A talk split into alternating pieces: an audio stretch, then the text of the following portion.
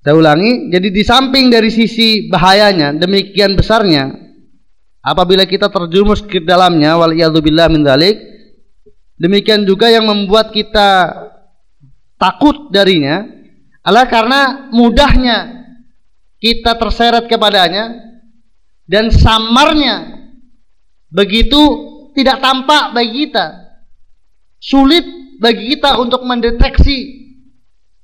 Jadi kita pun tidak menyadari, kita tidak bisa memastikan apakah kita selamat dari kesyirikan atau tidak.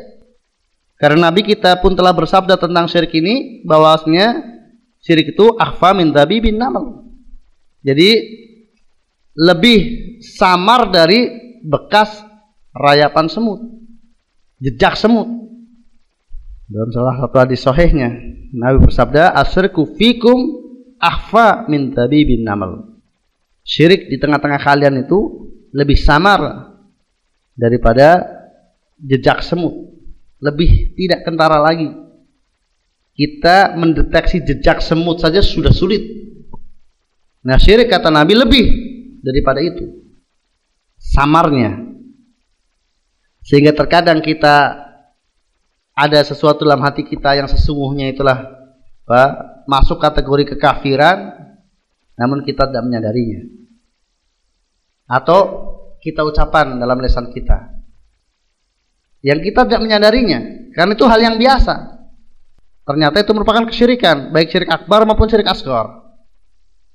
Nah, Nabi SAW termasuk mencontohkannya dalam kelanjutan hadis tersebut adalah perkataan a'tani Allahu wa fulan, Allah dan fulan telah memberi kepadaku. Ini pemberian Allah dan pemberian dia. Ini semualah kehendak Allah dan juga kehendakmu. Ini semua karena Allah dan juga karena kamu. Dan sejenisnya, yang mungkin dalam kehidupan kita sehari-hari itu hal yang biasa, termasuk yang sesungguhnya sangat memprihatinkan.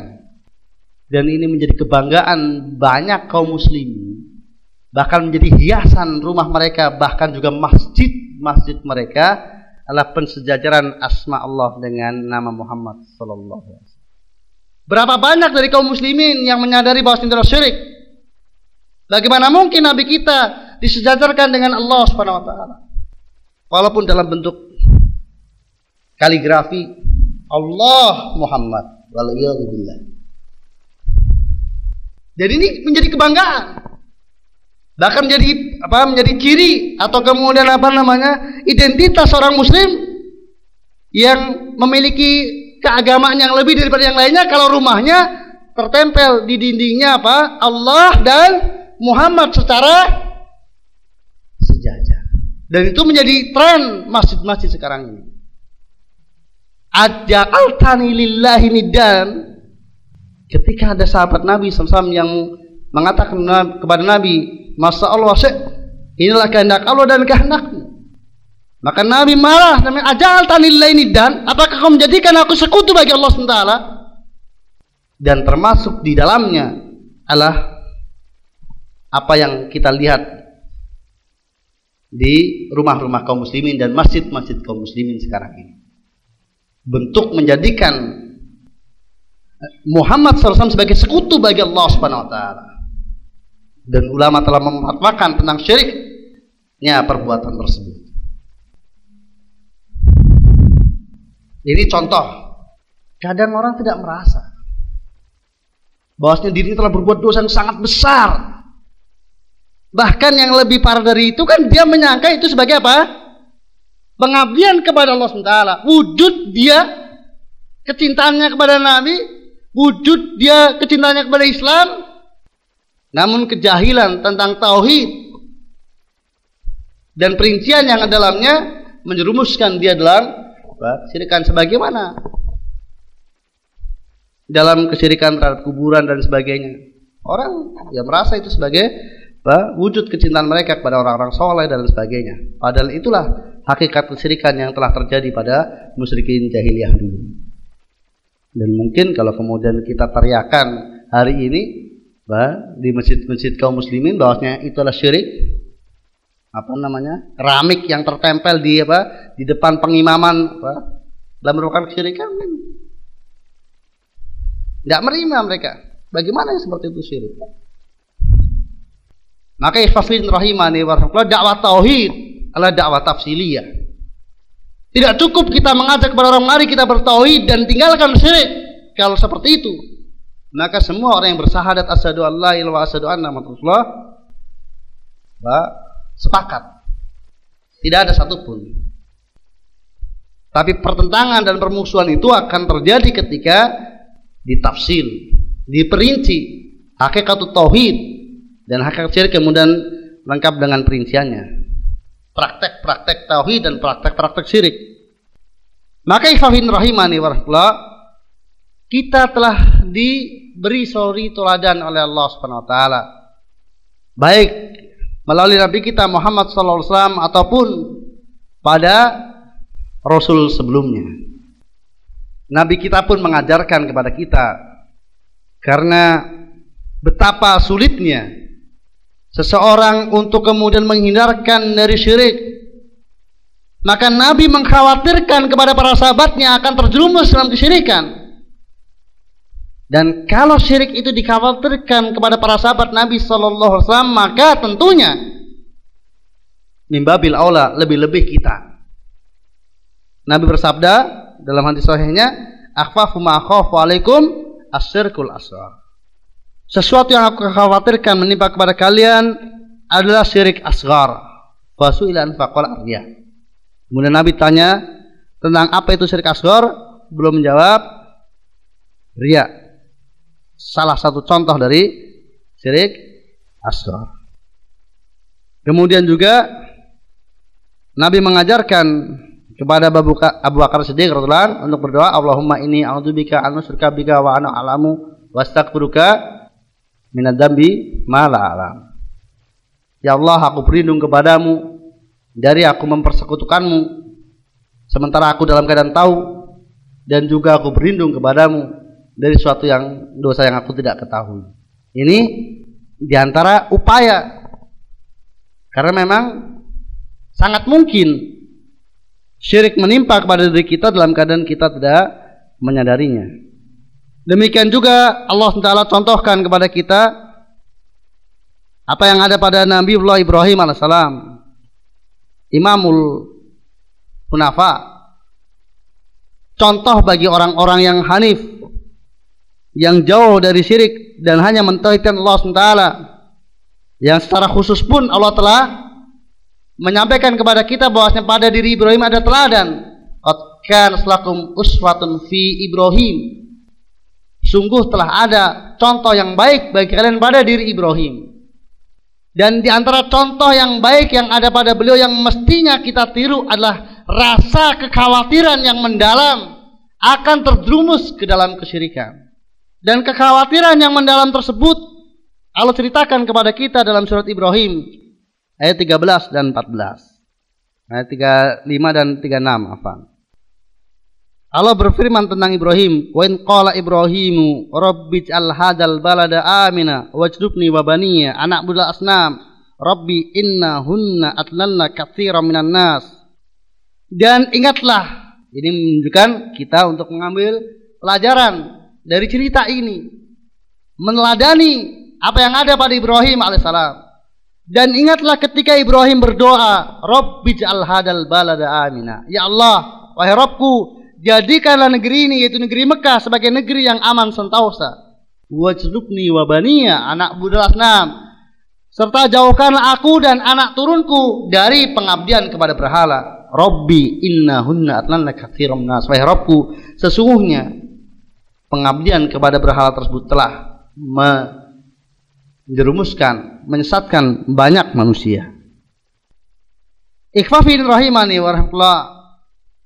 Dengan mudah kita bisa pahami atau jelas bisa kita pahami dari ayat ini bahwasanya Nabi Ibrahim alaihissalam mengkhawatirkan kesyirikan menimpa pada dirinya. Kalau tidak khawatir, untuk apa beliau berdoa kepada Allah Subhanahu wa taala?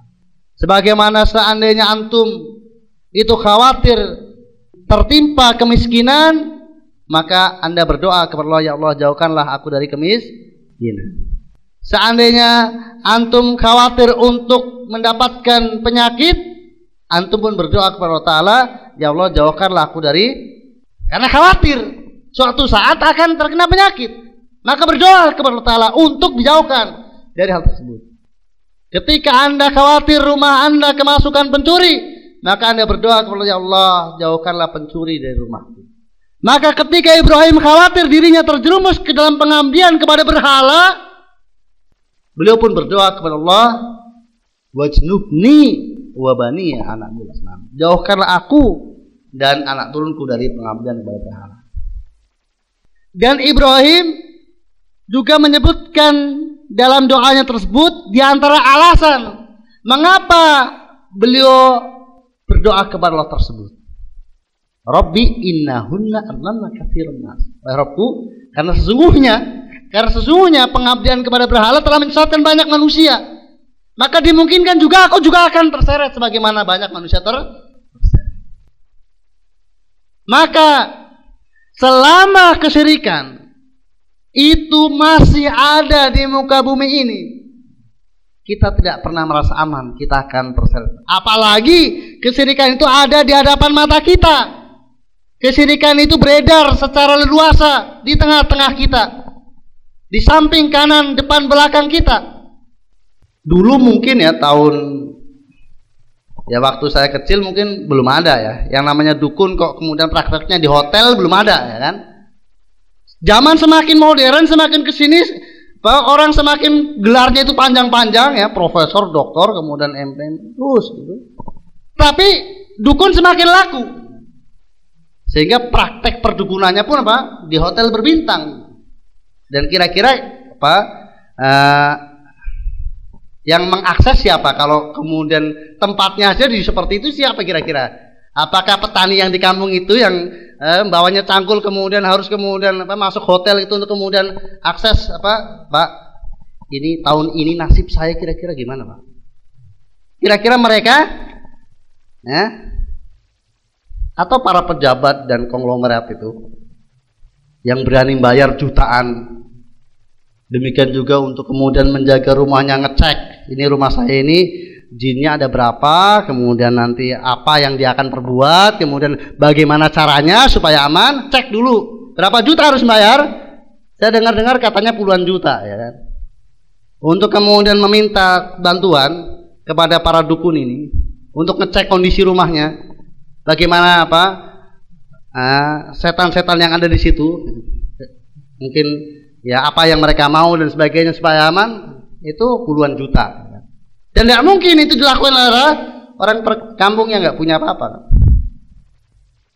Kemudian juga para caleg atau kemudian cagup atau cabut ya, calon bupati, calon lurah, calon gubernur itu berdasarkan khobar yang kayaknya betul, itu bagi mereka sulit untuk kemudian tidak lari ke perdukunan ya. Termasuk para presiden ya, calon pres ya, capres ya, itu kuat-kuatan dukun. Yang Nabi kita sallallahu alaihi wasallam bersabda, man atakahina man ata'rafan fasaddaqa bima yaqul faqad kafara bima unsila ala Muhammadin sallallahu alaihi wasallam. Barang siapa yang mendatangi dukun atau paranormal lalu dia membenarkan apa yang dikatakannya, maka telah kafir terhadap apa yang diturunkan kepada Nabi Muhammad sallallahu alaihi wasallam. Ini kita bisa lihat atau bisa kita dengar. Iklan di koran tentang iklan perdukunan itu mungkin sekarang yang termasuk paling banyak ya kan. Jimat-jimat iklannya itu luar biasa. Sabuk ini maharnya 200.000. Kemudian ikat ini maharnya 100.000. Kemudian mungkin air ini maharnya sekian. Dan lain sebagainya. Dan saya tidak punya dugaan kecuali kuat, tidak mungkin kemudian mereka bisa pasang iklan setiap harinya di koran, di beberapa koran dengan iklan yang sama kalau kemudian tidak ada pembelinya. Karena keberlangsungan iklan itu menunjukkan adanya apa? Adanya pembelinya. Kalau kemudian tidak ada pembelinya, ya sudah, tidak akan diiklankan lagi. Karena bayar iklannya kan sudah mahal sekali. Dan itu banyak sekali. Bagi yang di koran umumnya, apalagi yang koran memang koran mistis. Mungkin Merapi kan itu. Atau apa? Ya, goib tapi yang tabloid. Dan lain sebagainya. Belum ramalan bintang. Yang ini boleh dikatakan ini sedikit sekali dari kaum muslimin yang menganggap itu sebagai kesyirikan. Padahal Nabi kita sallallahu alaihi wasallam telah bersabda, "Man iktabasa subbatan an-nujum faqad iktabasa subbatan an-sihr zada ma zada." Barang siapa yang mengambil sebagian dari ilmu perbintangan, maka sungguh dia telah mengambil bagian dari ilmu sihir. Bertambah dosanya dengan semakin bertambahnya. Maka inilah termasuk dari bentuk sihir yang syariat telah menetapkan kekafirannya sihir. Demikian juga Nabi kita sallallahu alaihi wasallam bersabda, "Asbaha min ibadi mu'minun bi wa kafirun bi.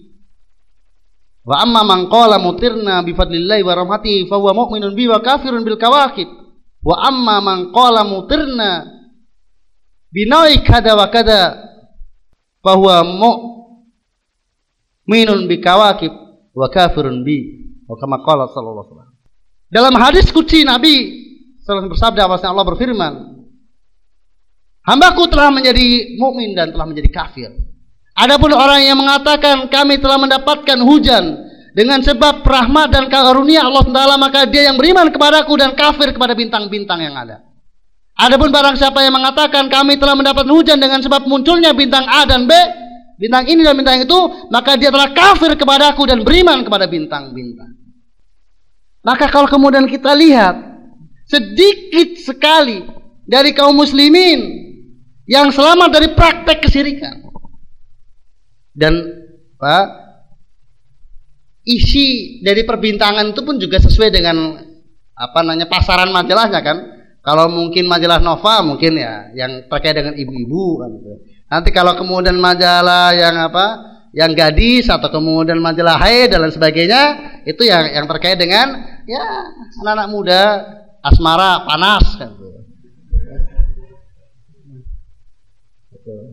Awas hati-hati putus pekan ini kan gitu.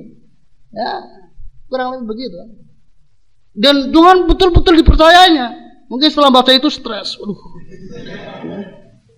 Gimana kalau putus ya? Bisa nembak lagi enggak? Wah, aduh ini.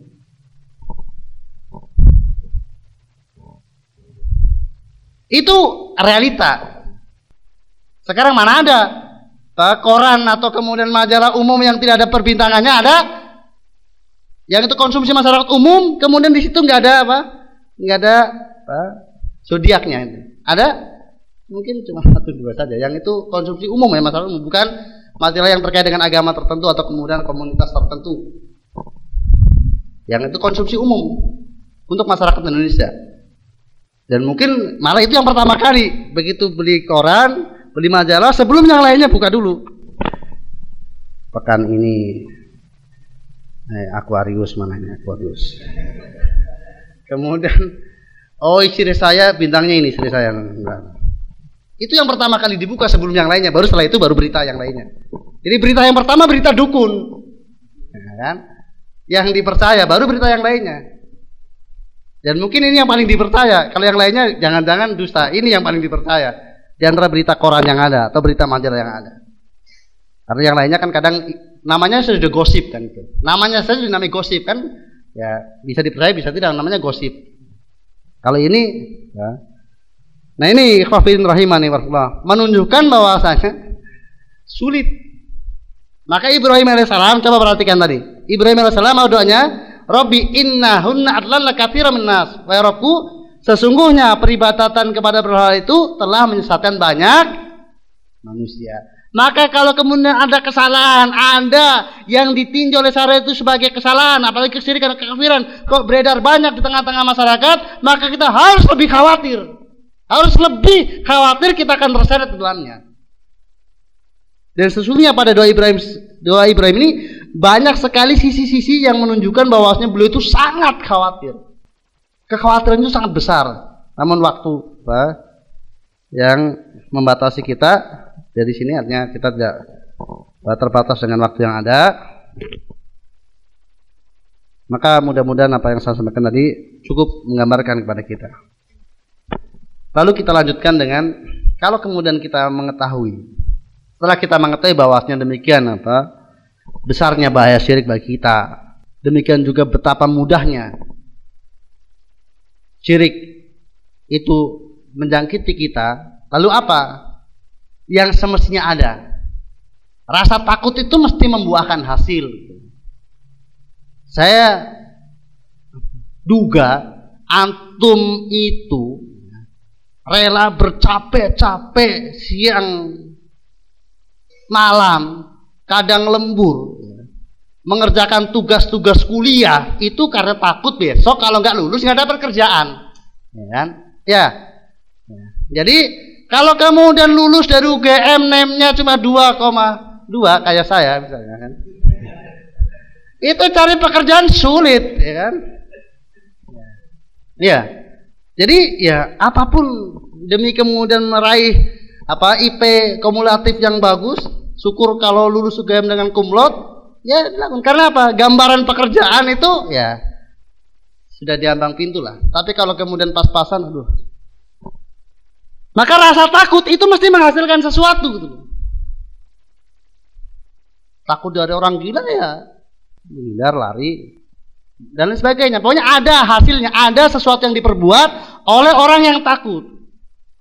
Kalau kemudian dia bilang takut tapi nggak ada aktivitas untuk menghindar yang takutkan, upaya untuk bisa terhindar yang takutkan, itu dusta, omong kosong. Kalau dia takut tapi nggak ada aktivitas yang dia perbuat, maka setidak-tidaknya kalau orang itu khawatir dirinya terjatuh ke dalam kesyirikan, satu, dia belajar tentang tauhid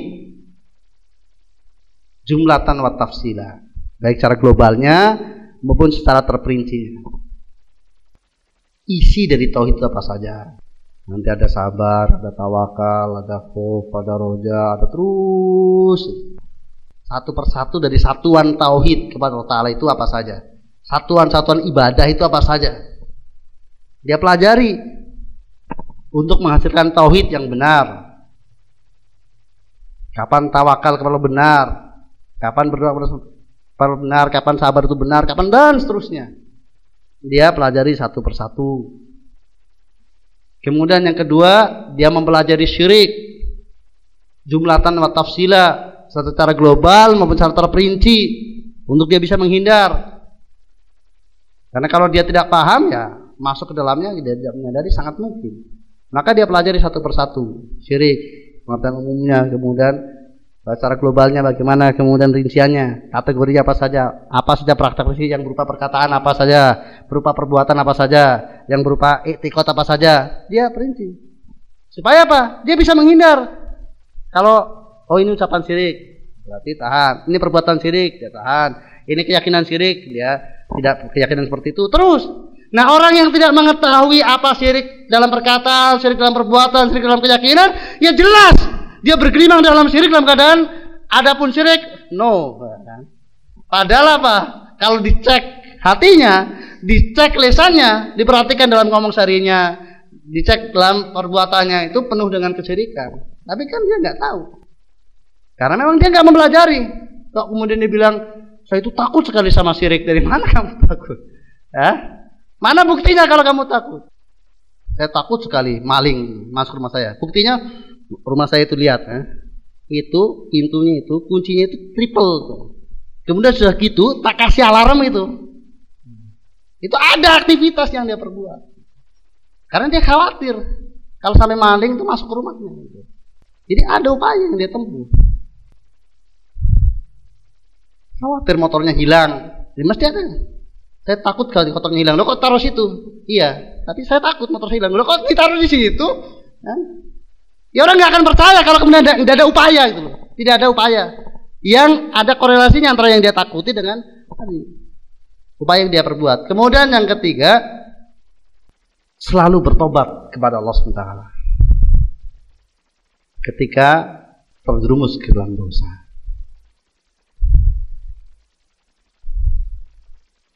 Karena kalau itu dibiarkan sehingga menutup hati, akhirnya layak rifu mungkaron walayung kiru layak rifu ma'rufan walayung kiru mungkaron. Tidak kenal lagi nanti ma'ruf dan mungkar, sehingga dia tidak mengingkari yang mungkar dan tidak mengenal yang ma'ruf. Maka senantiasa memperbarui diri. Semua kita masih berdosa. Kullu bani Adam khata'. Tapi ada kebaikan bagi orang dosa, itu khairul khata'in at-tawwabun, dan sebaik orang yang berdosa lah yang bertobat.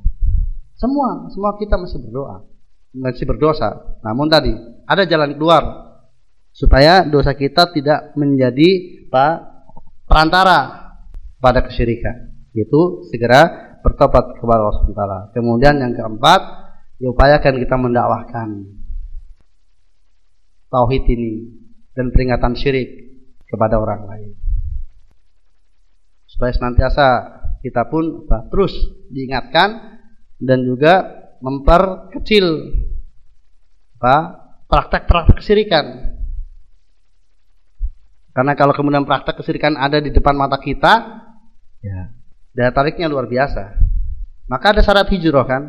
Ada syarat hijrah itu diantara hikmahnya tadi, supaya praktek-praktek kemaksiatan, praktek-praktek kesyirikan, bid'ah itu tidak tampak di depan mata kemudian tertarik kan?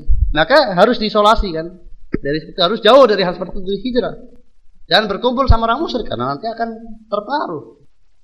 Maka ada larangan tasabuh kan, man tasabba bi qaumin fahuwa minhum, karena tadi persamaan zahir akan menyeret persamaan batin. Maka harus beda komunitas muslimin dengan komunitas musyrikin, tidak campur. Nah, demikian ikhwan fillah rahimani wa rahmatullah.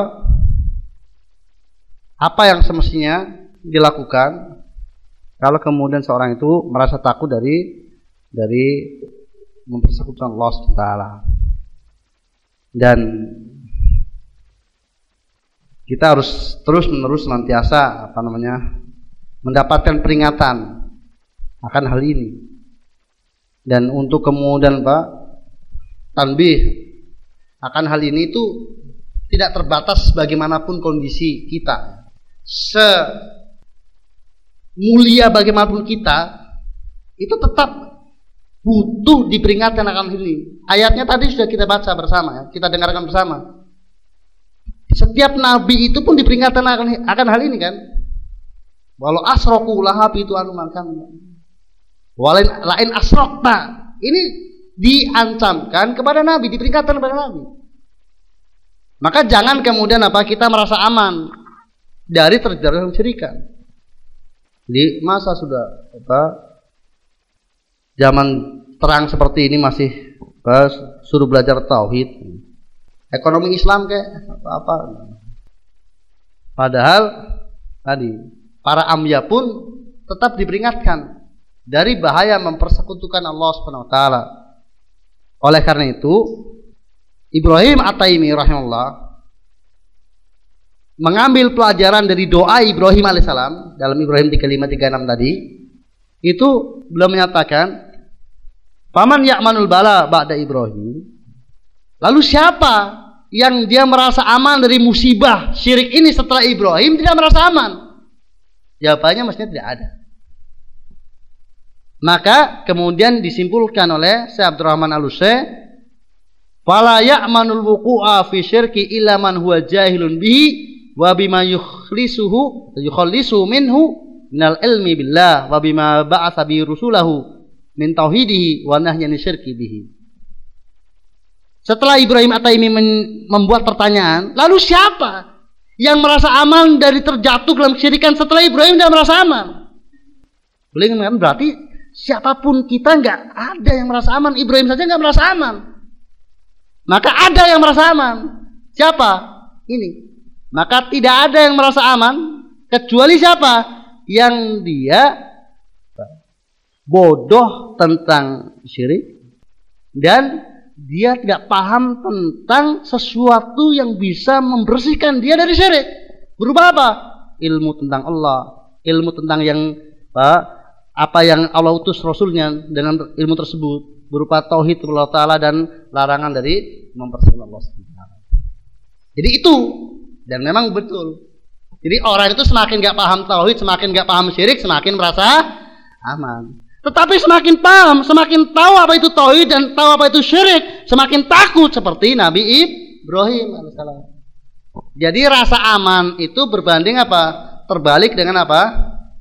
Dengan al-ilmu. Semakin bodoh, semakin berilmu, semakin apa? Semakin tidak merasa aman. Semakin bodoh, semakin beraman. Jadi bandingannya lurus dengan apa? Dengan apa? Kebodohan. Nah demikian ya. Orang yang tidak tahu bahayanya macan, tidak tahu bahwasanya macan itu bisa kalau sudah menggigit habis-habisan, ya nggak takut anak kecil, ya yang baru merangkak itu, karena dia nggak tahu bahayanya, dia nggak takut, ya nggak merasa takut sama macan, malah kemudian dilus-lus mungkin macan, kan? Nah, karena nggak takut. Tapi yang paham bahwasanya kalau sudah ya, takut dia, lihat saja sudah merinding dia. Nah itulah gambarannya. Maka demikianlah. Jadi kalau kemudian perasaan kita rasa takutnya rendah kepada syirik, itu bukti kalau memang apa? Kita itu ilmunya masih rendah tentang ilmu tauhid, ilmu syiriknya itu masih sangat rendah sehingga ya berbanding lurus. Takutnya pun rendah. Nah demikian ikhwafin rahimani warahmatullah. Kita cukupkan sampai di sini. Mudah-mudahan bermanfaat bagi kita semuanya. Dan inilah hanya sebagai awal saja. Saya nasihatkan kepada antum semuanya, karena tidak ada keselamatan bagi kita yang sejati sehingga kita selamat di dunia ini dari dosa mempersekutukan Allah Subhanahu Wa Taala. Dan barang siapa yang dia mati dalam keadaan bersih dari mempersekutukan Allah, maka surga itu pasti dia raih. Man laqya Allah la yusyriku bi syai'an dakhala al-jannah. Barang siapa yang berjumpa dengan Allah dalam keadaan dia tidak mempersekutukan Allah dengan satu pun, maka pasti dia masuk surga. Di samping di dunia pun dia mendapatkan ketenteraman, kedamaian, dan yang itu semuanya menjadi cita-cita bagi kita semuanya. Maka pelajarilah tauhid dengan benar dan juga syirik dengan benar, kemudian laksanakan isi dari tauhid tersebut dan jauhilah syirik tersebut. Semoga Allah Taala mengabulkan doa kita. Ikhwan rahimani wa rahmatullah. Masih ada waktu kurang lebih 20 menit untuk apa? Tanya jawab. Maka silakan kalau ada pertanyaan barangkali saya bisa membantunya.